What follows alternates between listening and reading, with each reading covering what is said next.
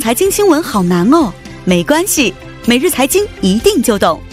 带给你最简单、最有价值的财经资讯。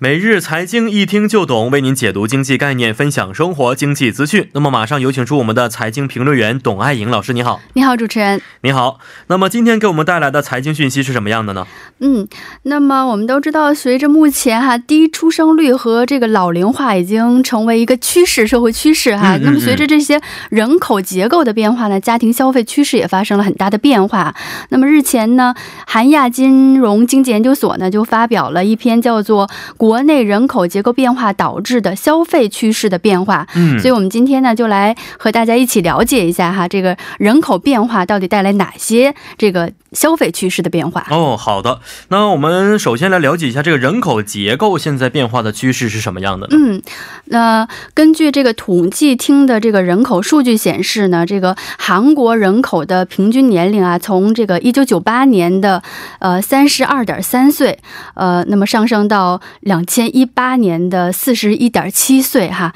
那么在二十年间是增加了九点四岁哈，那么与去去年为基准呢，六十五岁以上的高龄人口比重达到了十四点百分之十四点三，然后也是超过了这个呃这个幼龄人口的比重哈。那么幼幼龄人口比重是目前是百分之十二点八，所以我们可以看到这个老龄化的趋势还是十分明显的哈。嗯没错是的而且这个老龄化的这个速度哈也是非常这也很快呃的也很快哈。是是是，那么低出生率这个问题呢，去年合计的生育率是零点九八人。那么嗯这个、呃是什么概念呢？就是每名可生产的女性。从十十五岁到四十九岁，嗯那么这个年龄段的女性呢，她平均生育的孩子就不到一名，嗯，没错，也是这个创下了历史的一个最低的水平嗯哈。嗯那么另外，呃，我们也知道最近这个呃不婚族的这个队伍哈，嗯嗯这个也是日渐的扩大哈。是是是哦这个平均的初婚年龄也是提到了，男性是三十三岁，女性是三十一岁、嗯哦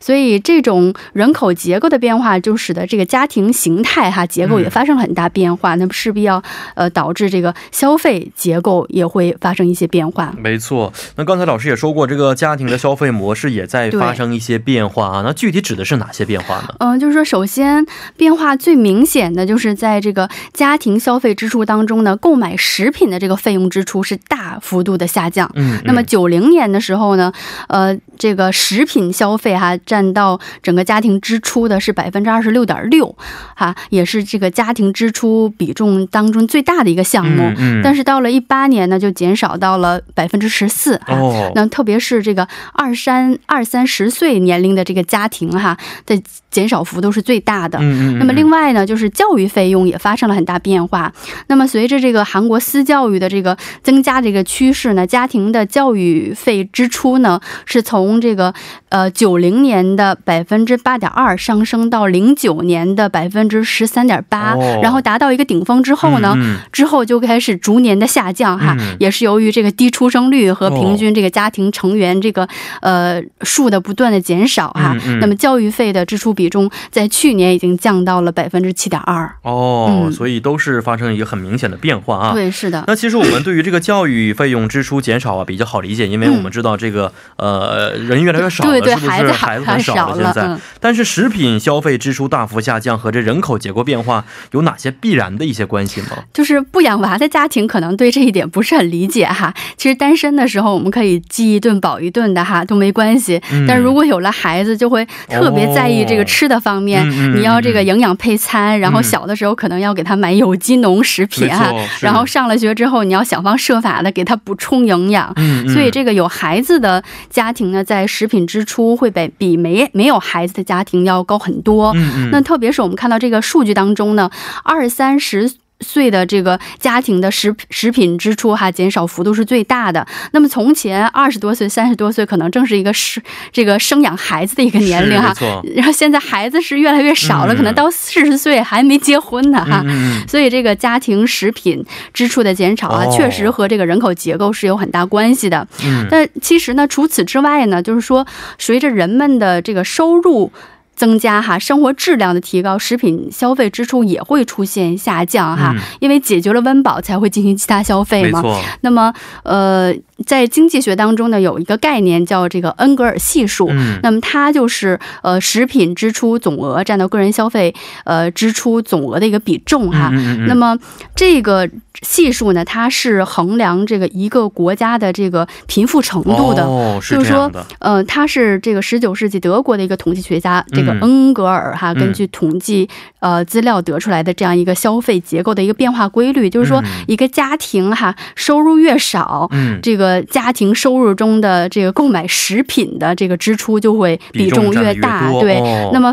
那么推广到一个国家，就说一个国家越贫穷的话，那嗯么每个国民的这个平均收入当中，还用于购买食物的支出可能会比例越大。越高一些，嗯，是对。那么随着嗯国家的富裕程度的这个提高呢，这个比例会逐渐的下降。嗯，是这样的啊，但是老师刚才也说过，说韩国现在啊，这个 啊人口的年纪啊也是上升的当中，对老龄化嗯进入到一个老龄化、日趋严重的一个社会啊，所以是不是医疗费用的支出支出也是相应的增加了呢？对，没错。那么我们看到这个呃保健医疗费用的相关支出呢，从呃一九九零年的百分之占比哈，在百分之六点三哈，增加到一八年的百分之七点三。嗯，特别是六十岁以上的这个人群的这个上升幅度是更大的，嗯嗯嗯，那么，呃，除了这个医疗费有变化之外，哈，我们看到服装其实变化也是很大的，哦就是服装方面的这个支出比重是明显的减少哈。那么嗯之前是百分之九点八哈，目前是下降到百分之六六点一哈。嗯啊特别是五十多岁哈、六十多岁这些中老年人的这个家庭哈，这个服装的支出在这个嗯减少的幅度是更大的。哦，然后包括我们看到这个九零年的时候，这个包括这个汽车购置费呀、燃料费在内的这些交通费哈、嗯占到呃消费支出的百分之七点九，但是去年已经增加到百分之十三点三嗯哈、就是说除了呃这个饮食和居住费用之外哈，这个交通费的比重是一个最大的项目，也嗯反映了人们对这个出行哈需求的一个增加。哦，是这样的，嗯，那人口的结构变化会对家庭的收入水平也产生一些影响吗？那么我们看到这个报告书中呢提提到了这个呃劳动者上班族的家庭和嗯这个个体户家庭的收入差距是越来越大的啊哈。嗯嗯那么九零年呢，个体营业者的家庭收入是八十九万两千韩元。嗯，那么，劳动者家庭就是上班族的家庭，收入是九十万两千元韩元，这个收入没有太大差别。嗯但是到今年的二季度呢，分别是达到了三百九十万呃三百九十万韩元和五百三十五万韩元，所以这个差距哈一下子就扩大了哈。是是是但是其实呢，呃，这个劳动者这上班族家庭和个体户家庭这个收入差距的拉大呢，更多是韩跟这个韩国本身经济状况有关。因为我们嗯都知道，在这个九八年外患危机之后啊，很多人都失业了，然后嗯嗯成为这个经营个体，成为个体户啊哈。嗯嗯嗯，那么。而在这个韩国目前这种就是财阀垄断的这个经济体制下呢，其实个体营业者的发展空间是相当小的，哦所以导致了这个个体户家庭的收入和上班族家庭收嗯入这个差距的拉大。是的，没错啊，让让我们也解释到了一下最近韩国社会的不断变化的一些情况，是不是？是，好，今天也是非常的感谢我们的董老师啊，咱们下一期再见。嗯，再见。嗯，再见。那接下来为您带来的是科技情报站板块。